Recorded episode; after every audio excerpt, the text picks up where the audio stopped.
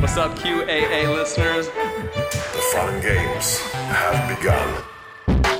I found a way to connect to the internet. I'm sorry, boy. Boy. Boy. Welcome, listener, to Premium Chapter 110 of the QAnon Anonymous podcast, the Marjorie Taylor Greene episode. As always, we are your hosts, Jake Rockatansky. Julian Feeld. and Travis View. Of all the public figures who have supported QAnon, Marjorie Taylor Greene might be getting the best ride of them all. If you've been listening to this podcast for a little while, you'll have followed her unlikely bid for Georgia's 14th congressional district and watched her pulverize her Republican opponent by a more than 20 point margin in the primary, and follow that by running unopposed in the general. Her meteoric rise presages a wave of Trump inspired conspiracy theorists and far right extremists who may, like her, be pragmatic and vicious enough to succeed where the president fell short. This week, we saw the trending of phrases like Jewish space lasers and a new examination of our favorite Congresswoman. But it seems like the media class is meeting Marjorie for the first time. So we wanted to help you by just giving you a bit more of a, a fully painted portrait. And for that, we've hired one of the best painters I've ever met, Travis View, who's brought his oil paints. I see him setting them up, I see him mixing them. Take it away, dear sir. Marjorie Taylor Greene. Now let's start at the most important part. Marjorie Taylor Greene blocked me on Twitter in November of 2020, as was her right. However, it stopped being her right when she continued to block me from her account, which she used for government business after she was sworn in on November 3rd, 2021. Why do I even bother writing semi serious intros Hold for you? on. then it became a violation of my First Amendment right. Yeah, this is the the Travis View late blooming libertarian podcast. Like many people who fight for their rights, I was besieged by naysayers and hecklers. But I was nonetheless determined to rectify this injustice. And so, with the help of my lawyer, Benjamin Gold, I sent a strongly worded letter to Marjorie Taylor Greene on January 22nd. Finally, on January 27th, after almost an entire week of waiting, vindication was mine. She unblocked me, giving me the freedom to deliver my patented quips towards her yet again. you were just muted, Travis. I know that this is a new platform for you. My victory has inspired many who asked how to contact my lawyer. this is true. As- This poor guy used to be a lawyer, and now he's just doing like uh, Q, uh, fans of the QAnon Anonymous podcast. Uh, Unblocking. unblock me, Marjorie Taylor Greene. just a series of them. Are you guys going to do a class action? uh, well, maybe not. I mean, actually, when I asked him if I could pass out his contact information, um, he told me, and I'm quoting here, "Oh boy, not sure if I want to become the lawyer for posters." I mean, listen. Why I have will you been say- saying his name so many times? Benjamin, You you, read the know, letter on stream. sometimes His phone destiny number was on chooses it. You, all right. This is your path. Oh my God. After being done with his lawyer, who successfully uh, got him to unblock, he has now turned on him. 'Cause, Benjamin, you know, it is your destiny. this is Batman. the vengeance, is not enough. We apologize in advance to Benjamin. Gold. Benjamin, great lawyer, did amazing work. I thank you so much. I, th- I thank you so much. I now sick my followers on This you. is now apparently you are ashamed of what you've done. You want to do it no longer, and I understand that. And I'll Oh, boy. respect that. yeah, oh boy, oh, there's a lot in that. You know? that rocks. To celebrate this triumph of civil rights, I thought we'd take a look at the woman who inspired it all, Representative Marjorie Taylor Greene, and her ascension from growing up wealthy in Georgia to developing a following by being a conspiracy theorist in middle age to leveraging that following to reach the heights of Congress. She was born on May 27, 1974, in Milledgeville, the daughter of Robert Taylor, founder and owner of Taylor Commercial, a construction company based in Alpharetta, Georgia. She married her husband, Robert Green, in 1995, and they had three children. Robert Taylor sold the company to her daughter and son in law in 2002. Since then, according to Greene, the company has managed a quarter of a billion dollars in construction projects. She also owned and sold her own CrossFit gym. It has been alleged that her family life wasn't all it appeared to be. Journalist Charles Bethea for The New Yorker reported that she has been accused of having multiple extramarital affairs. He spoke to one of the men who claims to have had an affair with her and showed the reporter screenshots of text conversations in which Greene acknowledged sleeping with him. When the reporter brought this up with Greene, she referred him to her attorney, L. Lin Wood, which, of course, Lin Wood would uh, be the attorney for Marjorie Taylor Greene. So, Of course. Okay, are you going to get to a part where she's not cool or? I well, I. Uh, I mean, I mean, a lot, apparently, some of the the reasons some of these men came forward to the reporters is because she, uh, her, her public face isn't exactly how she actually behaves in her real life. You know, she, um, so Yeah. yeah. Now, some people might have been content to run a successful construction company they inherited and spend time with their family, but Greene wanted more. So she started getting involved in online conspiracy theories. She wrote for the now defunct right wing conspiracy theory website American Truth Seekers. Now, what really struck me about that website is that its logo, which uh, depicts a swole anthropomorphic bald eagle wearing a skimpy tank top and camel pants. Yeah, it's like a really built eagle. Just, just absolutely punishing body. Have Just- people like did that journalist check that the person on the phone wasn't in fact a giant anthropomorphic eagle I that don't slept think with Marjorie? did. Who who's also holding binoculars for some Yes. reason. with Well, he's seeking eagles. the truth, but it's far off. Gotcha. the truth is very far. In fact, this is a perfect metaphor for QAnon. When the truth is right in front of you, take out your binoculars. On American Truth Seekers, Greene wrote at least 59 articles under the pseudonym Elizabeth Camp. There we see the trait Marjorie Taylor Greene is now most famous for a willingness to promote any conspiracy theory she comes across, even if it's baseless, anti Semitic, or just helps cover up white nationalist murders. Or just like she wants to feel good about herself, so she'll like draw something in the snow and be like, ah, someone left a message that they like me here in Washington. Like she does even those levels of lies. It's almost pathological. It is pathological. She just. It, I mean, she reminds me actually of a lot of Trump in the sense that she's like a bullshitter and she doesn't believe there's really a meaningful distinction between truth and lies. I it's think just what distinguishes her style is that it's it's more angry and physical and vicious than Trump. Like really, Yeah. with Trump, you know, if you have unless you're like under the spell, you're basically looking at what you're looking at, which is you know, like a guy who did reality TV and like to complain about Vanity Fair parties Right. and is kind of like, you know, like spinning through he's really life. a- kind of like a New York fop in that Yeah, sense. and he's just kind of up there, like you know, dancing to YMCA or whatever. Marjorie's not that. No. Marjorie will crack your skull open. In one August 2017 blog post, Greene promoted the conspiracy theory that claimed that events surrounding the Unite the Right march in Charlottesville were an inside job to further the agenda of the elites. Yeah, I saw um, George Soros drop by and, and give him all tiki torches. In that post, Greene cited a different blog post from Your Newswire, which is a, a fake news website that is most famous for helping spark the Pizzagate conspiracy theory in 2016. So she's really dipping into like the worst, most toxic sources that she can possibly use. Greene speculated that this agenda included a coordinated war by former President Barack Obama and other Democratic operatives to overthrow Trump from power. Here's what Greene wrote. What would be the agenda of the elites? Hmm. Remember, Barack Obama's roots are in community organizing. As a matter of fact, that's about all he did before he became president. It's also been reported that Obama has an office set up in Washington, D.C. that is being run like a war room with daily meetings. What would they be up to?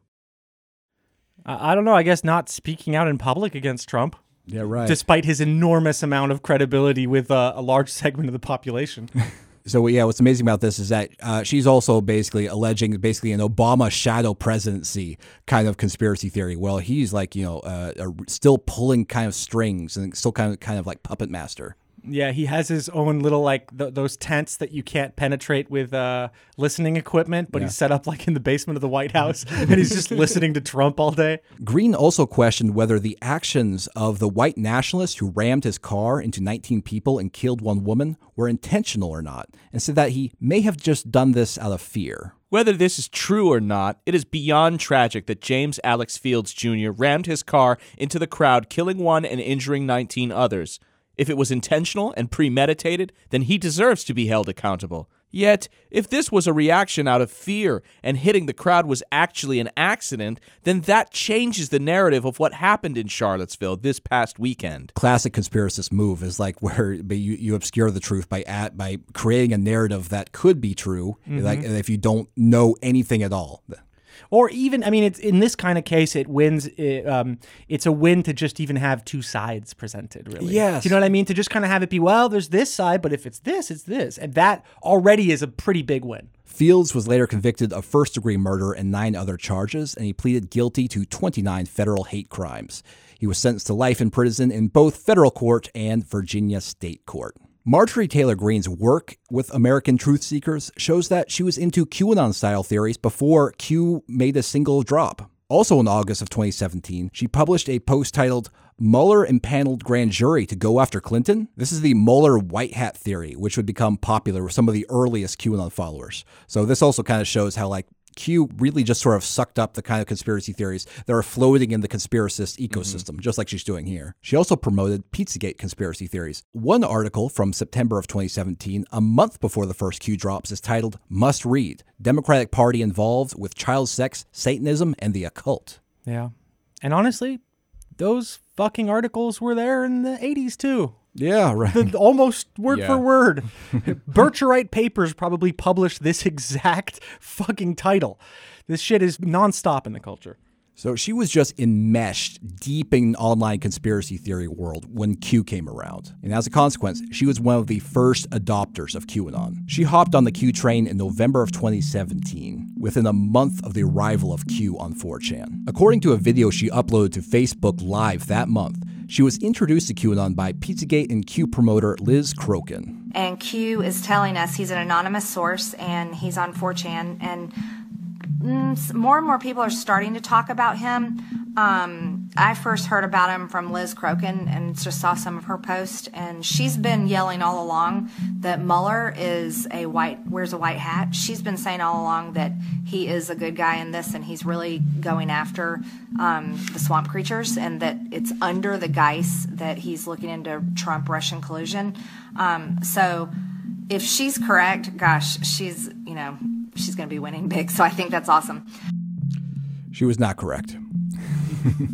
in that video, she revealed that she was all in on QAnon, sincerely believing that Q was some kind of insider source. Q is a patriot. He is someone that is very much loves his country and he's on the same page as us and he is very pro Trump, okay? Now, he appears to have connections at the highest levels, all right? He's posted many things that seem to verify that he is the real deal, all right?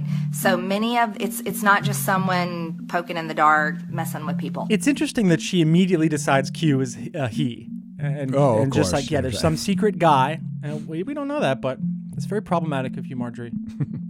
She bought into one popular and totally false claim in QAnon that there are thousands of sealed indictments that are just waiting to be unsealed. And then also the other clue is, which I talked about earlier in this video, is the large number of sealed federal indictments, which is now at 4,289, which is just unheard of. It's, it's such a massive amount. Okay, so now Q has put out there that many high level officials will soon be arrested, and it will actually be the drain the swamp scenario that we have we have always been wanting to happen. So, I mean, what's interesting about that is that she was saying, "Oh my gosh, four thousand sealed indictments." This is before it got to hundred thousand, and uh, yes, of course, she's also uh, salivating at the prospect of so many people getting arrested and swept away in the storm. She also referenced a WikiLeaks email in trying to cite evidence of high level satanic worship. Now, she gets a lot of things wrong about this email, including the name of the person who wrote it. But this is what she claims. Is it true? Is the type of corruption we're going to see come out, is it going to be satanic worship? That possibly all these people are involved in. I mean, we already saw there was an email came out of the WikiLeaks emails where Cheryl was it Cheryl Moles and she told Hillary Clinton in an email that she was going to sacrifice a chicken to Moloch in her backyard. Who says that kind of stuff? Like that's not nobody says that. Um, but that was proof right there that there's possible satanic worship and maybe that all these scary things that that people talk about on what's considered conspiracy th- conspiracy sites and conspiracy theories really may be true. Um, but that's that's what Q has been telling everyone. I'm gonna I'm gonna just say right here, Marjorie, I give permission to all elected uh, uh, officials to partake in only one form of corruption, and that is satanic worship. worship whatever you want. If you want to sacrifice chickens in your backyard, absolutely go at it. Stop all the rest of the stuff. That's the problem. right, right. You're right. Like as far as all the things that they're accusing people of, like they're accusing people of uh, sexually abusing children. But the things that, but but also here she's she's sort of recoiling at the thought of killing a chicken. Folks, they hate Christ. Yeah. Folks, you can hurt Christ by killing chickens. It's that easy. That's why we've set up poultry, poultry farms across the nation to to worship Moloch in the in the utmost style with the smallest possible cages and the most antibiotics. Even though you're right, there's nothing that wrong about that. She gets everything about that wrong. So the email Greene references is not from Cheryl Mills. It was actually from a different State Department employee named Lewis Amselem. But uh, she also got the name wrong. She said Malls. All right. so on top of the wrong person, also gets the name wrong. But I can uh, sort of understand why she got confused because the email, if you if you look at it in WikiLeaks, it was it was forwarded multiple times. Uh, that that email from Lewis Amselem was forwarded uh, from someone named Craig Kelly, who forwarded it to Cheryl Mills, who then forwarded it to Hillary Clinton. So just so it's very confusing. So uh, if you forward this ten times, you will you will have great luck in the upcoming days. The federal government, apparently.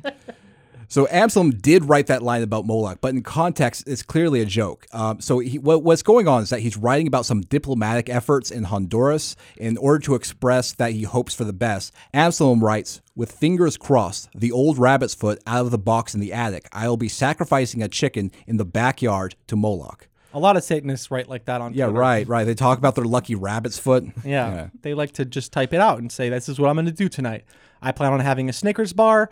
I'm going to kill a Christian. And then I'm going to eat a child. Also, uh, interestingly, is that uh, today Lewis Amselem is a MAGA guy. So uh, on his Twitter bio, it's, he says proud, deplorable, conservative slash libertarian. So they're accusing a MAGA guy of being a Satanist unwittingly. uh, you're saying they can't reform? If you if you apologize to Jesus, he'll let it go. Yeah, he'll he won't care about all the, the chicken carcasses left in your uh, you know left in your compost heap uh, behind the house as long as you pledge your undying allegiance to MAGA and to Trump and to libertarianism to be perfectly honest And to the Christian God. and and and Not- not- Christ you drink his blood you eat his Not body. your version, though. Not that only Old Testament type of God, if you know what I'm saying. not the kind of just unlucky Jew who's a good carpenter who you know f- f- you know found himself with some radical ideas Yes, that's a good Onion article. Unlucky Jew crucified. Greene also echoed the anti Semitic canards of QAnon, claiming that the Rothschilds and George Soros were the puppet masters of global evil. Um, Something else he has talked about is an interesting triangle Saudi Arabia, the Rothschilds, and Soros.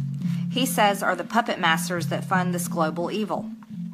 Okay, so I definitely would believe that.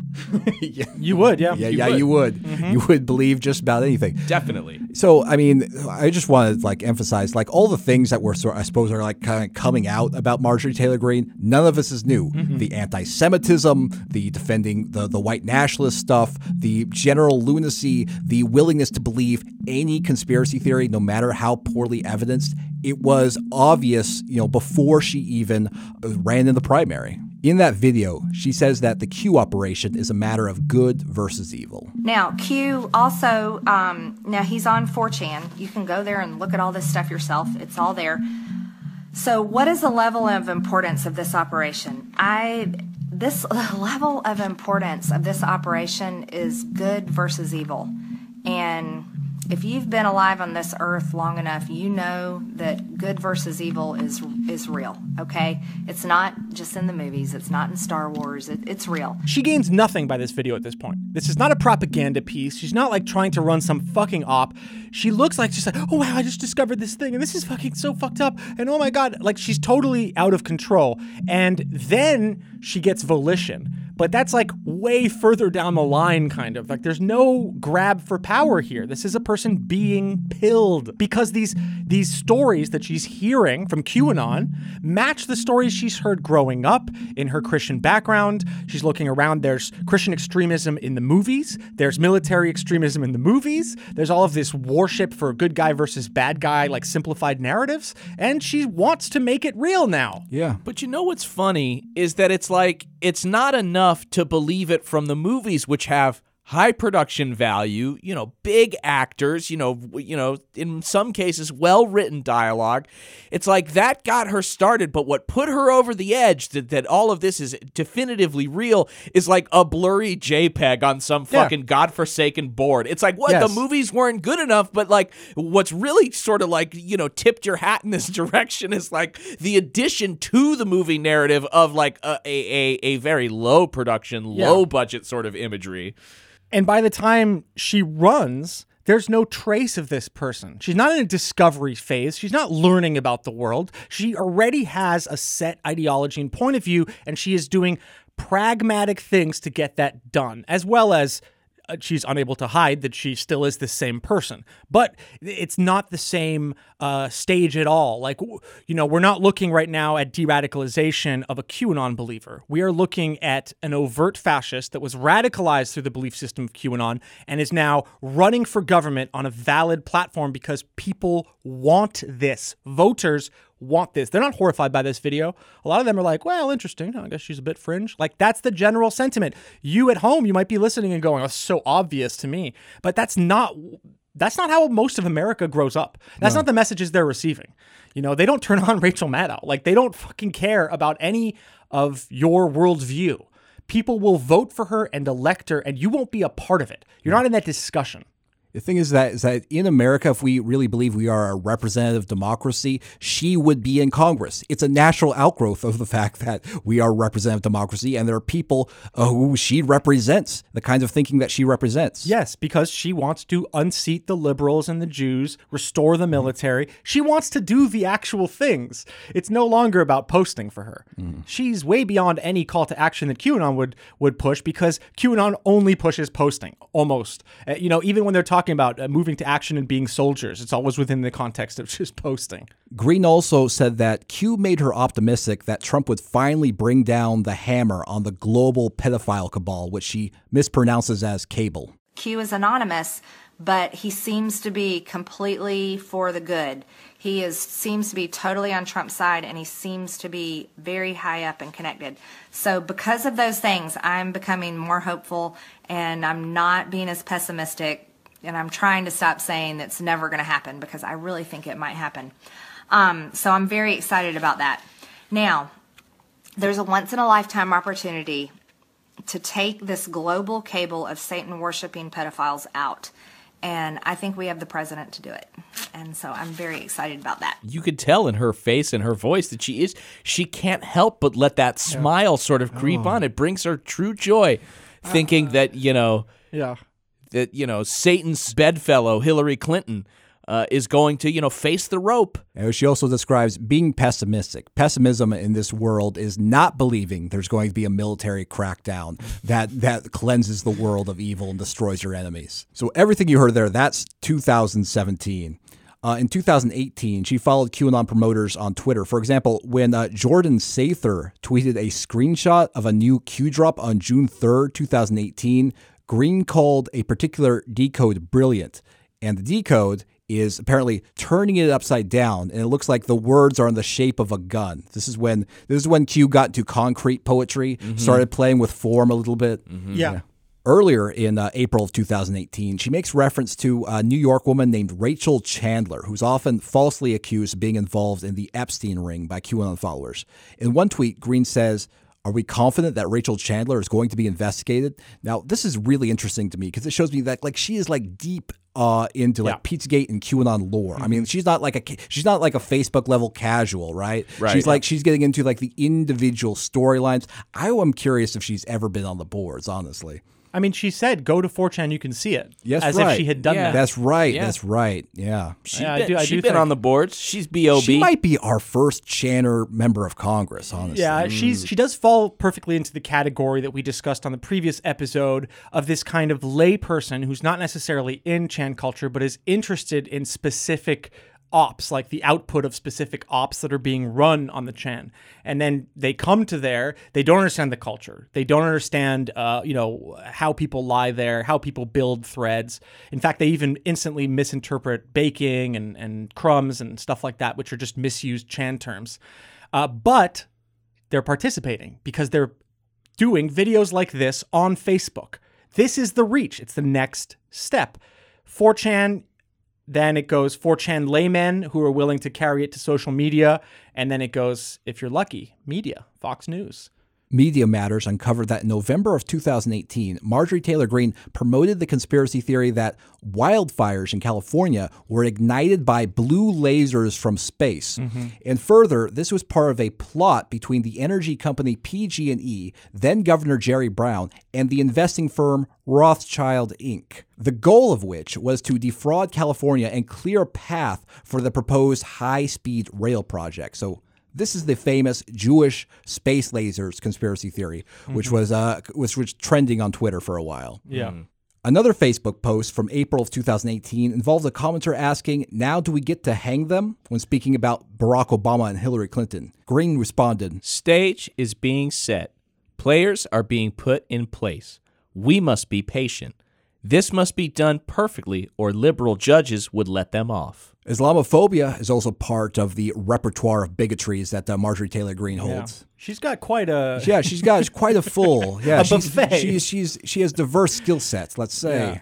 In 2019, Greene visited the U.S. Capitol and falsely claimed that Representatives Ilhan Omar and Rashida Tlaib are illegitimate House members because they swore an oath on the Koran. She also unsuccessfully tried to get them to retake their oaths on the Bible. You know, we're going to explain about how you can't swear in on the Koran, and we're going to have the Bible and ask them if they would swear in on the Bible. That we really need have them. the to- oath. Yeah, we have the oath. Yep.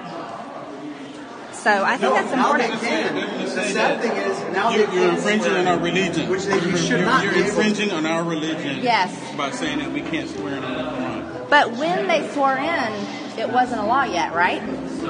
At the time they swore in. I don't know. I think at the time they swore in, that wasn't passed. Because it wouldn't have been passed in a Republican control. Right. Yeah, so it was passed after they swore in. So they're not really official, I don't think.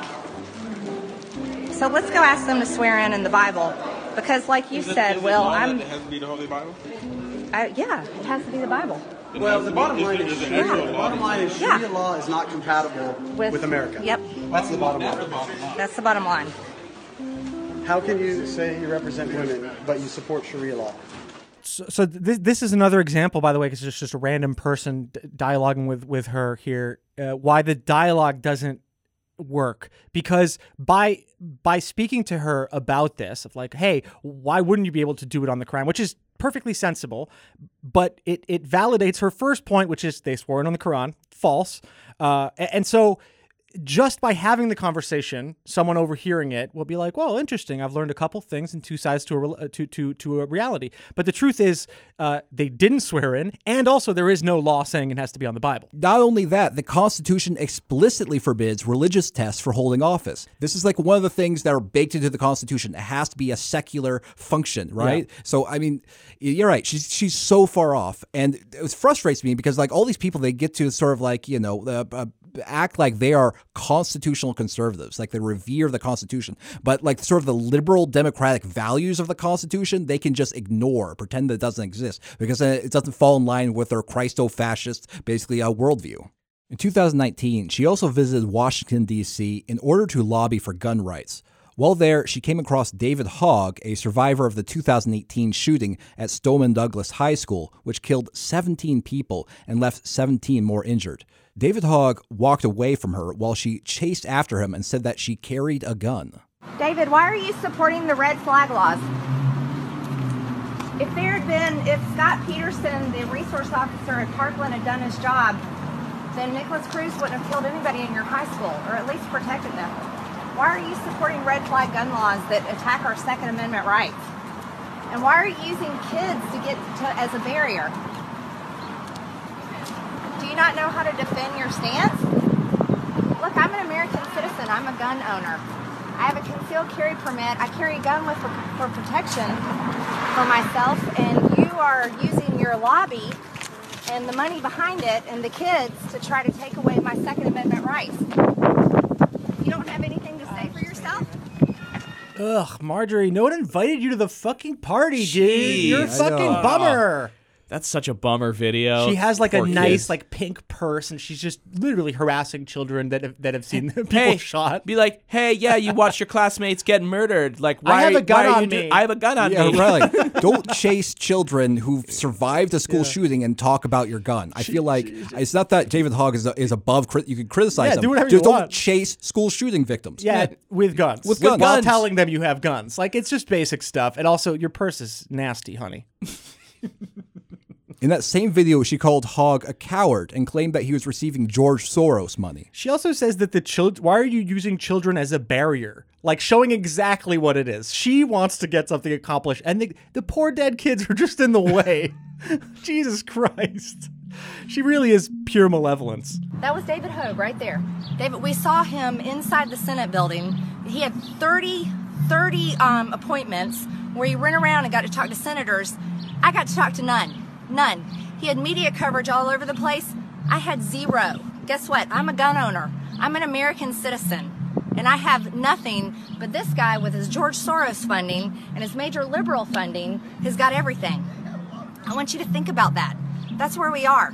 And he's a coward. She was also still deep into QAnon shit, implying that the members of the gang MS 13 had murdered Democratic staffer Seth Rich. So, this is a conspiracy theory that's ripped straight from a Q drop. MS 13, everyone. Under Obama came MS 13. There's a lot to that. You have to understand. There's they have very good they had very good relationships with MS 13. MS 13 was basically like they were the kind of the henchmen of the Obama administration. They did a lot of the dirty work. Seth Rich. Seth Rich was murdered by two MS 13 gang members. That's what I mean by dirty work, okay? She claimed that there was a secret 16 year plan to destroy the country. Again, 100% QAnon. 100% QAnon. Language, too. I mean, that's a direct quote from some of the drops. Now, they had a plan. They had a plan. This wasn't an eight year plan. The radical transformation of America was not an eight year plan, it was a 16 year plan. And the plan, the second half of the 16 years, the next eight years, was supposed to happen under Hillary Clinton. She also promoted the Clinton body count conspiracy theory that Hillary Clinton murdered JFK Jr. in 1999. Now, technically, this conspiracy theory predates QAnon, but it was featured in a Q drop, and I believe she probably heard about it from QAnon. She has to run for Senate, right? So she runs for Senate in New York City. Okay, so she becomes senator um, in New York City, and yes, I could dive into uh, Kennedy getting killed in the plane crash because isn't it interesting that he had announced he was going to run for Senate just before he died in a mysterious plane crash? But anyway, so that's another one of those um, Clinton murders, right? I love I love this because she goes from a isn't that interesting, but then she goes like, but he was murdered by Hillary hmm, Clinton. and it's just another one of them Clinton murders. This brings me to Greene's turn from being an extremely pilled woman online to becoming a congressional candidate. Marjorie didn't originally run in the 14th district. She actually first campaigned to represent the 6th congressional district in Georgia, where she originally lived. But then, the representative from the 14th, Tom Graves, announced that he would not be running for re election. So Marjorie Taylor Greene announced her switch to the 14th district uh, like a week later. This was in December of 2019. This So- is what they call carpetbagging. yeah, this this is pure carpetbagging. Uh, but apparently, but according to state rules, uh, one need only be a resident of the state of Georgia to run in any district. So this was allowed. Uh, Mr. Construction Daddy, I will have one house, please. The 14th district is fairly new. It's a portion of rural northwest Georgia, and it was created as part of a redistricting plan formed after the 2010 census. Now, there are lots of reasons why it is a solidly Republican district. Mm-hmm. 85% of the 14th's approximately 700,000 residents, are white. Around 15% have graduated from college, and most earn well below the national median income. The vast majority adhere to some version of Protestant Christianity. Three quarters of the district's residents voted for Donald Trump in 2016, and more than 6,000 once signed an online petition to save a local statue of Nathan Bedford Forrest, who was most famous for being the first Grand Wizard of the Ku Klux Klan. Many politically active citizens in the area identify as Tea Party Republicans. During the Republican primary campaign, her main competition was the neurosurgeon John Cowan, but she had the advantage of having a better social media game and more money. Greene gave roughly a million dollars to her campaign, and she also got crucial support from the House Freedom Fund, which has ties to Jim Jordan, one, of Trump's uh, most prominent allies in Congress, and to Mark Meadows, who was then Trump's chief of staff. It was during this primary campaign that Greene aired her most famous ad. It depicts her driving into an open field in a Hummer pickup truck, mounting an AR 15 rifle in the bed, and then shooting words which state things that she hates. I'm running to stop gun control. Open borders. The Green New Deal. And socialism. Democrats fight for their socialist agenda every single day. I'll fight even harder to stop them. I'm Marjorie Greene, Republican for Congress. Save America, stop socialism. Now, uh, her primary opponent, uh, Dr. John Cowan, actually also shoots a gun in one of his television uh, campaign ads, but he only shoots it once, and he shoots it at COVID 19, which it, it really doesn't have the same punch. I'm John Cowan. I operate on brains and backs.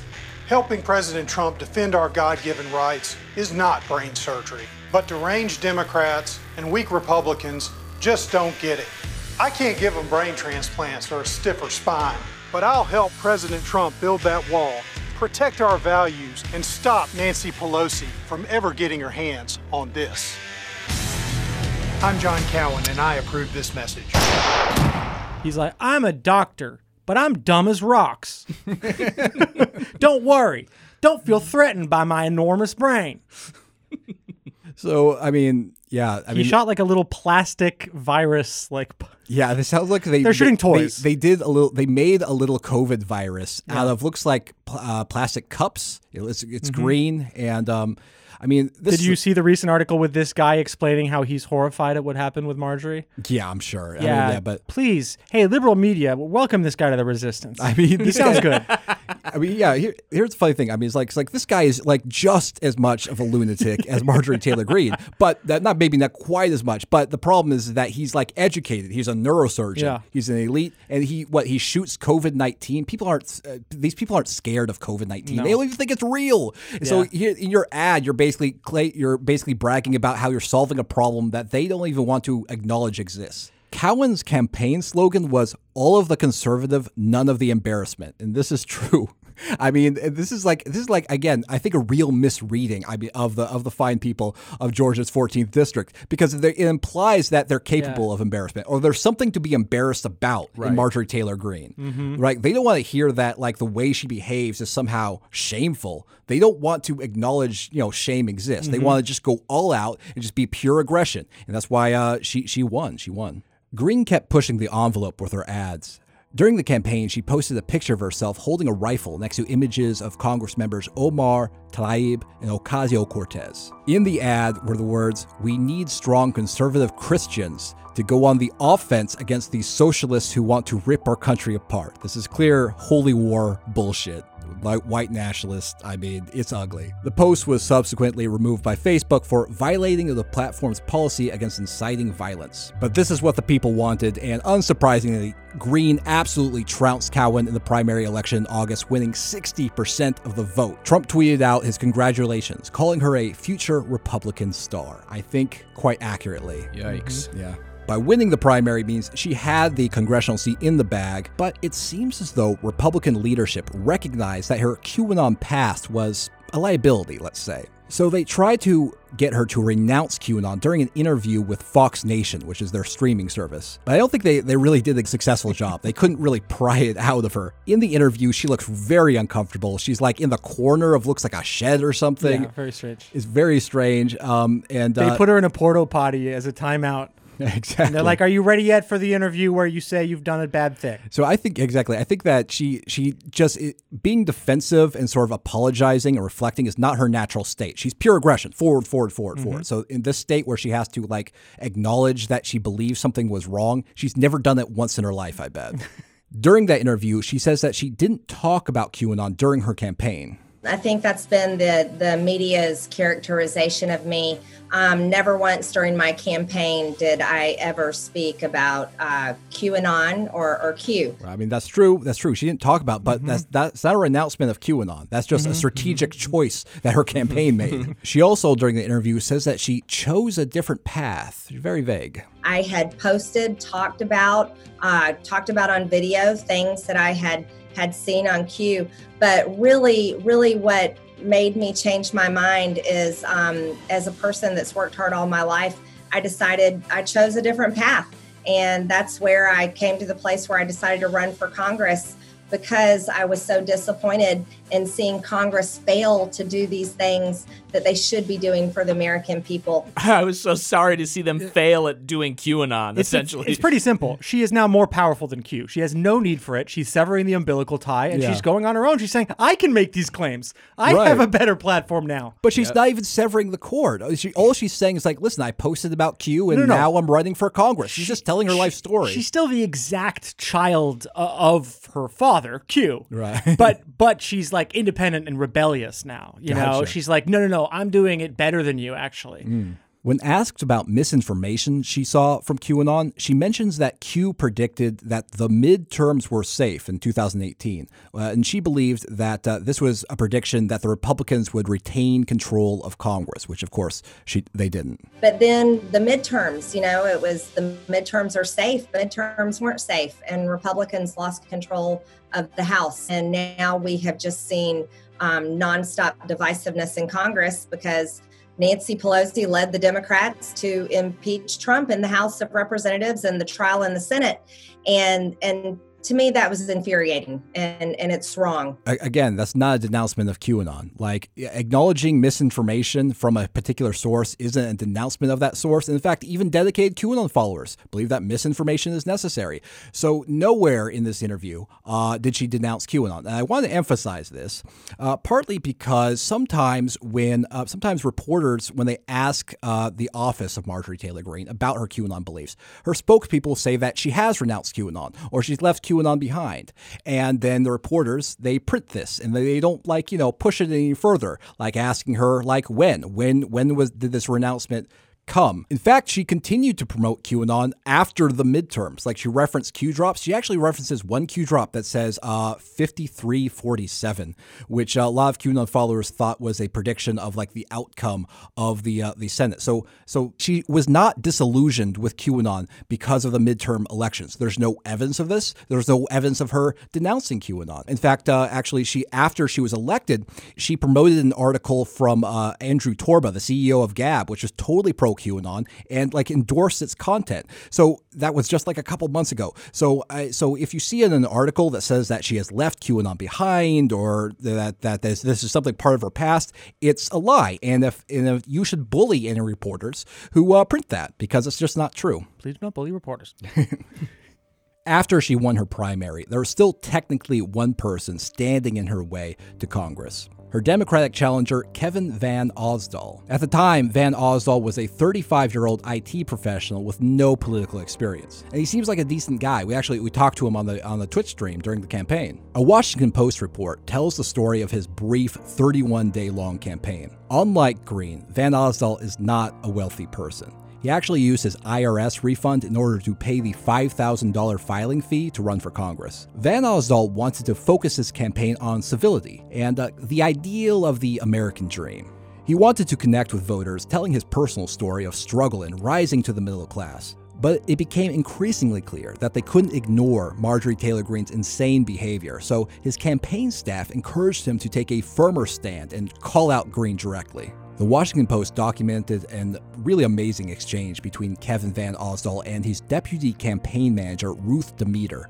Uh, in it, the deputy campaign manager is helping Van Ausdal rehearse a draft statement condemning Greene's rhetoric, and she is trying to encourage him to be mad which is apparently difficult for him because in his professional life, he's accustomed to diffusing conflict, which makes sense. Normally, in our everyday situations, we want to get along with people, so he has to, you know, uh, be be coached a little bit on seeming angry. I want to act out this exchange. So, Julian, uh, so in this dialogue, could you uh, play the uh, campaign manager, and Jake, could you be Kevin Van Ausdal? Sure. Mm-hmm. Okay. I, I want you to breathe deeply. A lot of your tonality will have to go down. There will be times when you're speaking about what Marjorie has done and you'll be angry. You'll need to be angry. So talk to me about the things about Marjorie that are dangerous and embarrassing and appear to disregard the 14th district. Okay, well, it's really just the fear mongering. It's defining us. I don't think I ever told you this, but I said to a preacher early on, you know, Jesus wants us to come together and love each other regardless of our beliefs. So when we're fanning the flames of fear and violence. Okay, I love fanning the flames of fear, but Kevin, I'm going to tell you something right now that's really hard. This statement's about reaching people in the middle, and a lot of them are Republicans. For them, the language about love and peace is bad, or just not in their wheelhouse. It's got to be, this has got to stop. I'm calling this out. Okay. Try that enough is enough line. Enough is enough. Wait, enough is enough. Oh, I love that. Okay, I'm not going to act like this is a normal election. Oh, that's really good. Enough is enough. I, mean, I can't. I can't. Uh, this thing's so amazing. I don't think Van Ausdal was like, "Oh, yo, Jesus and peace and love." is like, okay, that's not going to work. That's no, cut that bullshit no, no, out. No. no. right now. The Jesus that these people want is the one that hangs uh, their enemies uh, from a stick. If Jesus ever saw Marjorie, you fucking shoot that bitch out the sky with a bazooka. That's right, Kevin. Come on. A little more anger in your voice. I will personally murder Marjorie Taylor Greene with a hatchet. too much, too much, Kevin, too much. While Kevin was practicing saying enough is enough with sufficient anger, Marjorie was on Facebook calling him a radical Democrat, socialist, communist. So the rage poured out of her naturally because she had spent years absorbing it through online conspiracist culture.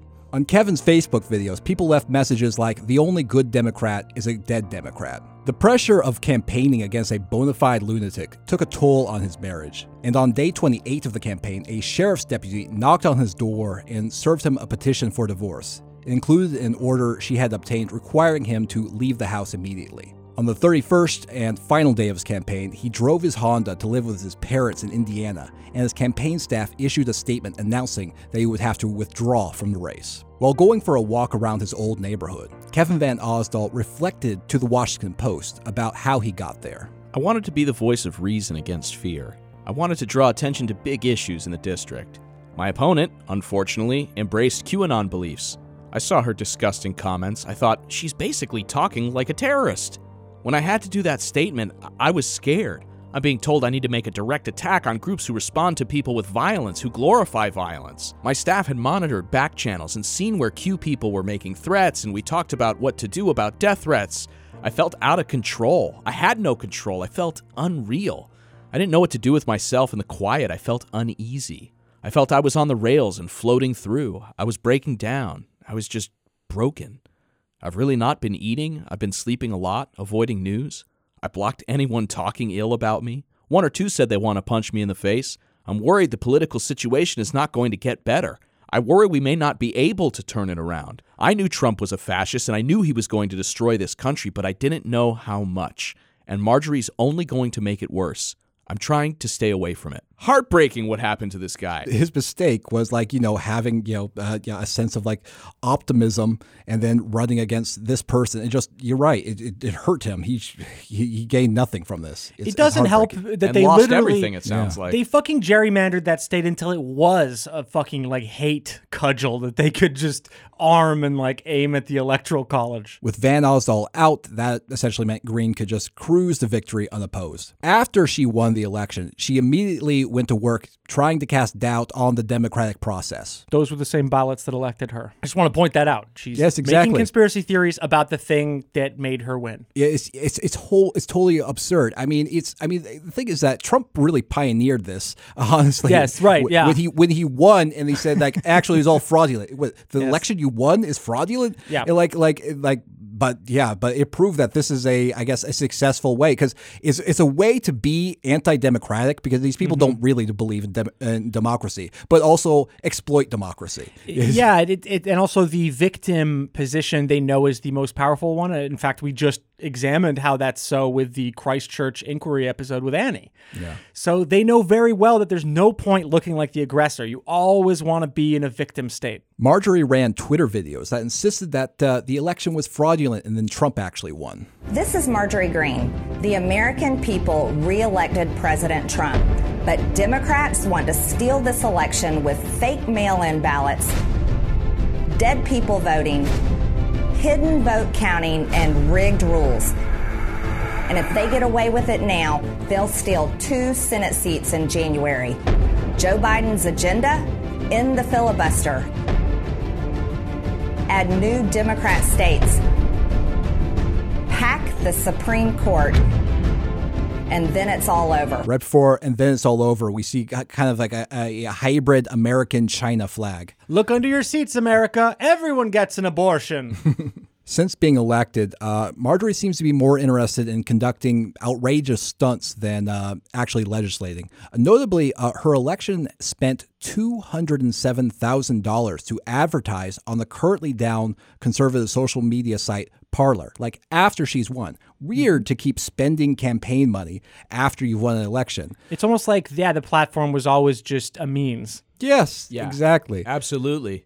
So apparently, Greene's Parler spending uh, was earmarked as digital advertising for fundraiser. So she was basically taking advantage of Stop the Steal, saying that the election is being stolen and you need to give me money to help fight it. But she also knows that she wants a position as the most one of the most visible faces in the Republican caucus because yeah. they're not going to just give that to her she's going to have to earn that with the media, and they have to play an active role. Fuck yes. And you've already de- described how they are, so good. Marjorie also filed articles of impeachment on uh, against Joe Biden on uh, January 21st.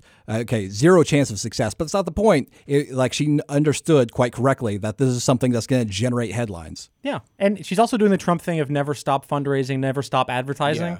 like kind of always be running. Over the past few weeks, lots of new comments made by Greene have been uncovered, but like honestly, who gives a shit? It's like the same shit over and over again. Mm-hmm. She's super pilled, she's anti-Semitic, and she just absorbs and spits out every conspiracy theory. As a consequence, 50 Democratic Congress members have uh, called for her expulsion, and two have actually called for her censure. Now, uh, expulsion requires two thirds of the vote, so that is 100% not going to happen. Maybe she'll get censured uh, if they get every Dem on board, but that will do nothing. She'll probably frame that and then use it in campaign ads. Yeah, 100%. Even if they don't like QAnon, they're not going to give up a fucking seat. Republicans oh, of course are not. ruthless. Yeah. No, they don't give a shit. No, no, no, no. And, and it's a no brainer for them because QAnon policy directly overlaps with Republican policy. I mean, there's really there's a couple more fantastical elements, but they believe the same things to and some degree. It's actually they also know that it's going to be useful in because they actually want to negotiate as as opposed to the Democrats who just uh, co- negotiate with themselves and come with something after. They come negotiating, and the way they do that is they push the Overton window of the entire kind of dialogue by having someone like Marjorie go up and be like, "We should execute every Jew," and then it's like, "Let's just settle for making the NRA the new president," okay? And then it's like Democrats, okay, you know, that's that's what it is. It's very useful to have extremists. The only people who don't allow like extremists at all, or what they consider extremists, which is really just anybody left of center, are the Democrats because they don't actually want to change the Overton window. They that's not one of their projects in any way. In fact, they're almost uh, incredibly naive for sentient adults. Well, and we've seen that over these last few years is the extreme uh, far right taking hold of the Republican Party has has pulled Democrats further to the right. And and the places in which we are arguing from now is from oh, yeah. almost a barely left of center, yeah. you know, sort of point of view. And and people get angry at you if you bring that up. I mean, it's we are letting people like Marjorie Taylor Greene and Donald Trump control yeah. the limits of the, uh, of our demands as as Democrats, liberals, progressives, call, whatever you you know, whatever you want to call yourself. I think the political spectrum of the dialogue right now is between Reaganism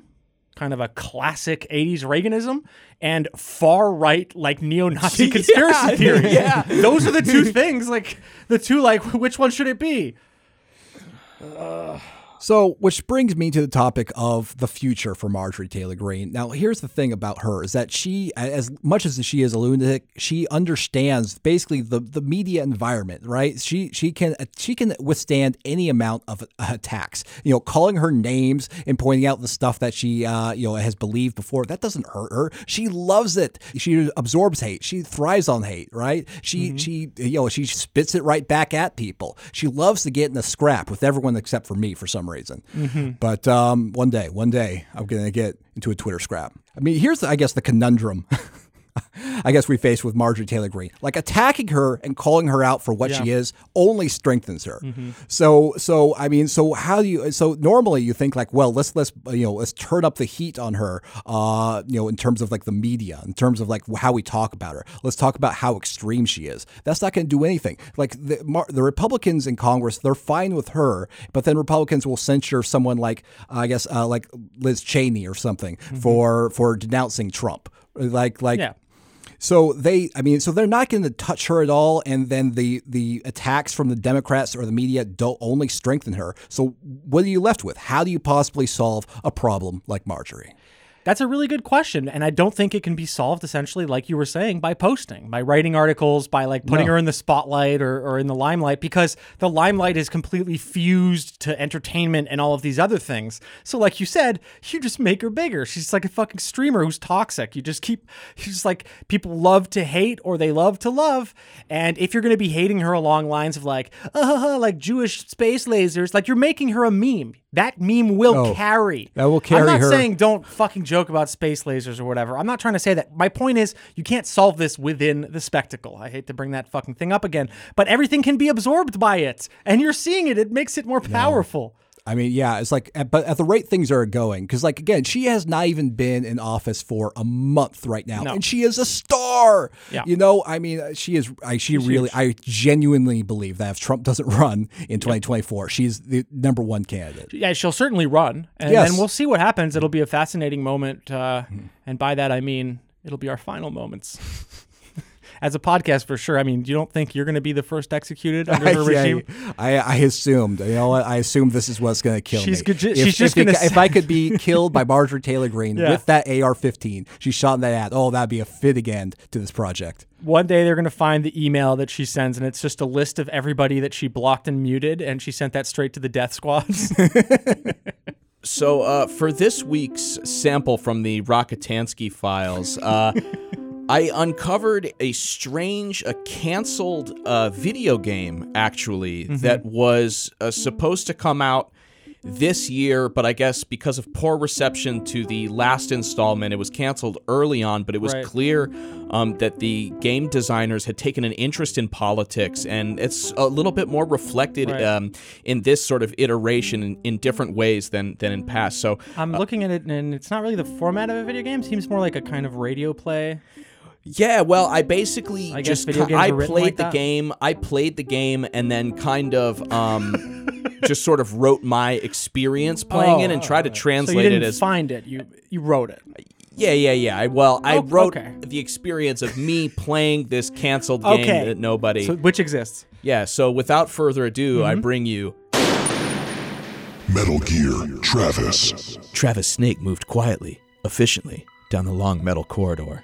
In his wake lay a trail of pro QAnon influencers, their metaphorical necks snapped in two after Snake had pointed out some significant flaws in their reasoning. Footsteps. Oh, yes, finally a good roast of Travis story. Footsteps. He hugged the wall, the cold steel grasping at him through his tactical suit, his finger hovering carefully over the trigger of his silent SOCOM USP 45 pistol. A guard casually slipped by, in their cone of vision, Snake could see a myriad of Parler tweets from Psycho Wood, an off his rocker attorney well versed in ludicrous propaganda. The guard didn't even hear Travis coming. In lightning quick fashion, he placed his hands around the guard's neck, whipped out his phone, and tweeted a screenshot of the nonsense with devastating commentary and near perfect precision. Meryl winced as the snap of the brittle vertebrae echoed down the cold, empty corridor. That's the last of them. You really are a true soldier, Snake. Snake nodded as he scanned his inventory then produced a pack of cigarettes, raised one to his lips, and lit it. He watched, unaffected, as his HP ticked down bit by bit. The sweet smoke filled his lungs before being exhaled with a heavy sigh, where it hung like a mist in the empty corridor. We have to warn the others. We're running out of time. Travis Snake had been on the battlefield most of his life. In his younger years, he had survived brutal firefights with young Earth creationists, forums upon forums, message boards upon message boards, all festering with the stench of blood, death. In the following years, after serving with the Green Berets, Snake had become a specialist in tactical replies and was deployed on hundreds of battlefields. This new enemy, however, the sons of Big Boss Baby, they called themselves, proved to be a tricky foe, despite their almost complete departure from reality. It had not been his decision to embark on this mission. He would have preferred someone a little younger, with more training, someone more equipped than a skeptical old soldier to tackle this new breed of enemy.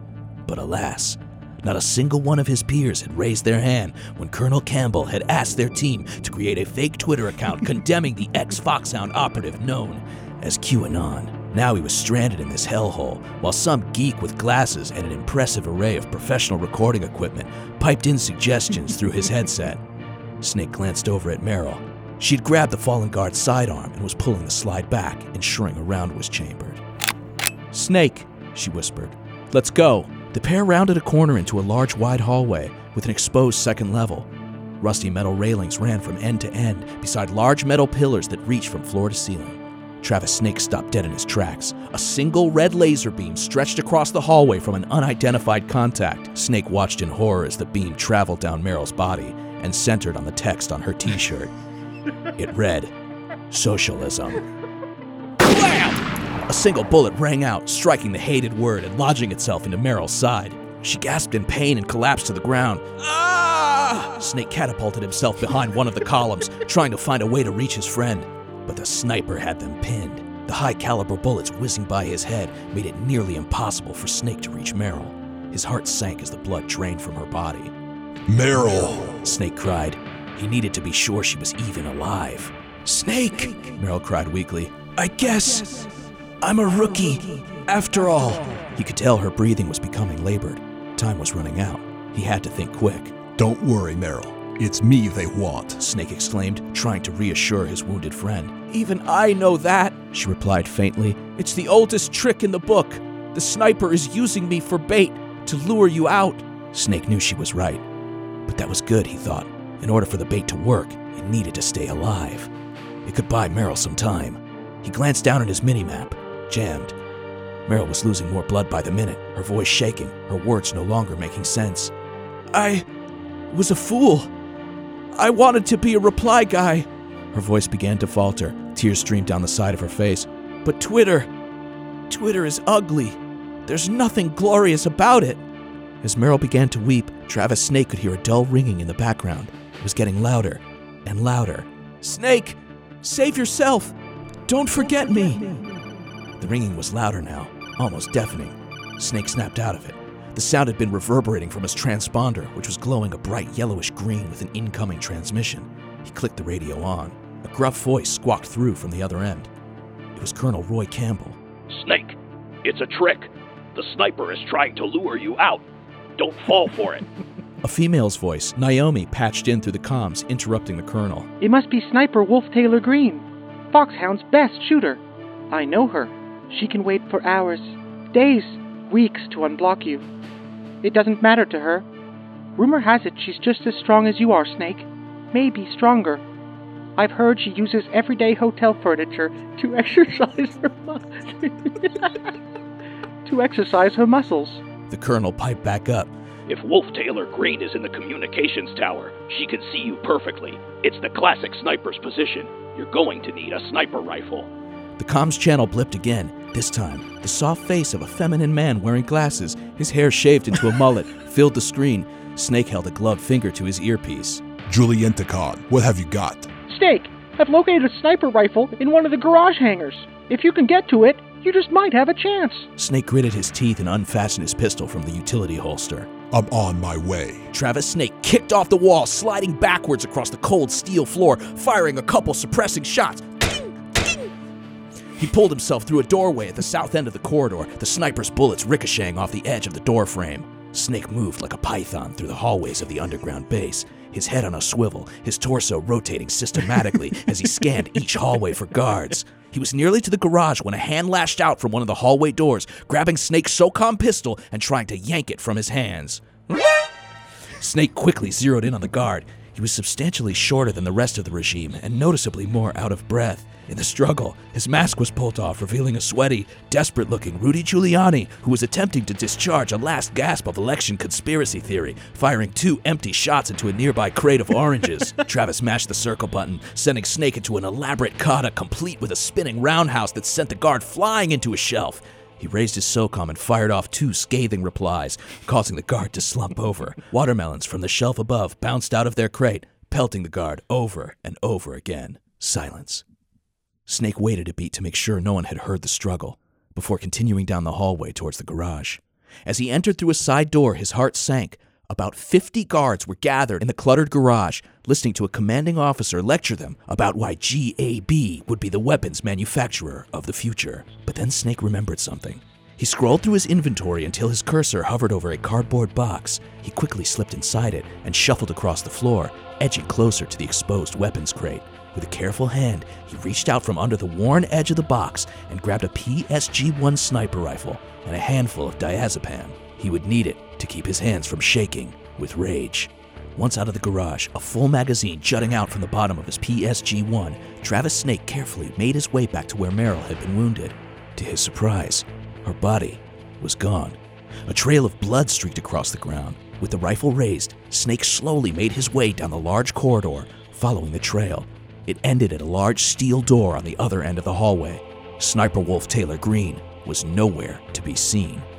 With a heavy push, Snake opened the door, his face instantly stung by the freezing sleet pouring down from a stormy sky.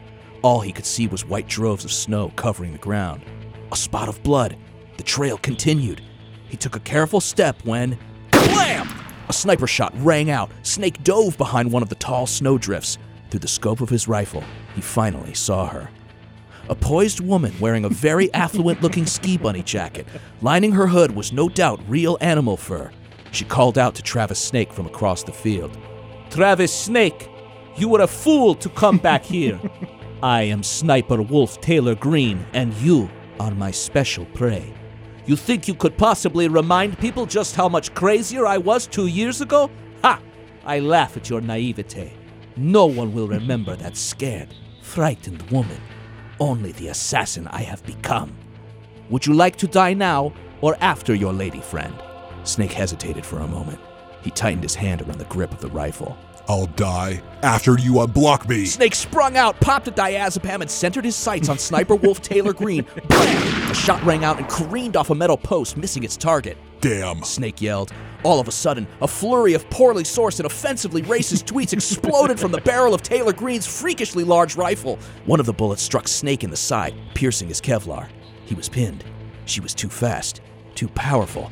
Snake looked on in horror as his own blood began to stain the surrounding snow. If only Meryl were here to provide some sort of distraction. Anything to get Taylor Greene to take her sights off him for a millisecond. And then, he thought of something. He scanned through his inventory, once again hovering over the cardboard box. He equipped it and began tearing it into individual squares. Using the blood from his wound, he began to write large words on each cardboard sheet, words he didn't think Sniper Wolf Taylor Greene would like. Words like open borders, Green New Deal, and gun control. He darted across the field, planting each sign in the ground. It worked. He could hear Taylor Greene seething with anger as she took aim at the words she didn't like and began blasting each piece of cardboard one by one. Now was his chance. Snake raised the PSG 1, took aim, and fired a single lawsuit out of the barrel of the rifle, firmly hitting Sniper Wolf Taylor Greene square in the chest. She fell backwards, dropping her rifle. Snake approached her cautiously. She was breathing heavy, her rifle a couple of yards away. I have been waiting for this moment. The life of a sniper. Always waiting. She coughed a couple of times. I was born on the battlefield. Pain and suffering were my parents. Snake looked incredulous. I don't think that's true. Aren't you from Milledgeville? Pretty nice down there. Greene continued, not listening to Snake whatsoever. Each day I would wake up wondering which of my friends had been murdered by illegal immigrants. Snake again rolled his eyes. I don't think that's true either. She continued, It wasn't until he saved me. He made me a sniper. Snake looked down at his watch. This was dragging on. You mean Big Boss, baby? Donald John. yes, he took care of me, nurtured me. Now I could see war not from the outside, but from the inside. I was able to hone my skills, be the killer I had always known I was capable of becoming. But I have brought great shame to my people. Having to unblock you, it tortures me. Her breathing slowed even further. I have been waiting for someone like you my whole life. someone to challenge me, to be the first in my mentions, reminding me of the crazy things I said only a short while ago. Please, reply to me one last time. Set me free. Unsolved mystery. Who exactly designed the logo for Marjorie Taylor Greene's old conspiracy theory website, which depicts a swole, anthropomorphic bald eagle wearing a skimpy tank top and camo pants? I have a feeling the furry. Co- Go ahead. I have a feeling the furry art community might have some leads. And with that, she was gone. The snow drifted down from the now peaceful sky, landing gently on the fallen sniper. Having honored her enemy's First Amendment rights, she had finally found what she'd been searching for all these years peace. The end. Thank you for listening to another premium episode of the QAnon Anonymous podcast. Thank you for supporting us on Patreon. It allows us to never run any ads and remain editorially independent. You can uh, watch our stream that we do twice a week on twitch.tv slash QAnon Anonymous at 6 p.m. PST on Tuesdays and Thursdays. And if you want to check out our website, QAnonanonymous.com, you'll find everything you need there. Most of the questions that you DM me, you can find there. Also, sorry, I never answer anything anymore. There's, there's just too much. Forget it. Just expect me to never answer. I love you. Listener, until next week, may the deep dish bless you and keep you. It's not a conspiracy, it's fact. and now, today's auto cue. Last night, the House voted to remove Republican Congresswoman Marjorie Taylor Greene of her committee assignments. All Democrats and 11 Republicans voted for the measure because of Greene's past embracing of conspiracy theories. Before that vote, the Congresswoman told the House she no longer holds some of those extreme views and now believes school shootings and the 9 11 attacks were real. CBS News' Debra Alfarone takes a look at how the lawmaker is reacting today. Georgia Republican Congresswoman Marjorie Taylor Greene blasted Thursday's House vote, removing her from the Education and Budget committees. They actually stripped my district of their voice. They stripped my voters of having representation to work for them. 11 Republicans joined Democrats in the unprecedented rebuke of the freshman from Georgia for her past comments espousing conspiracy theories. Some she tried to walk back ahead of Thursday's vote. School shootings are absolutely real. 9 11 absolutely happened.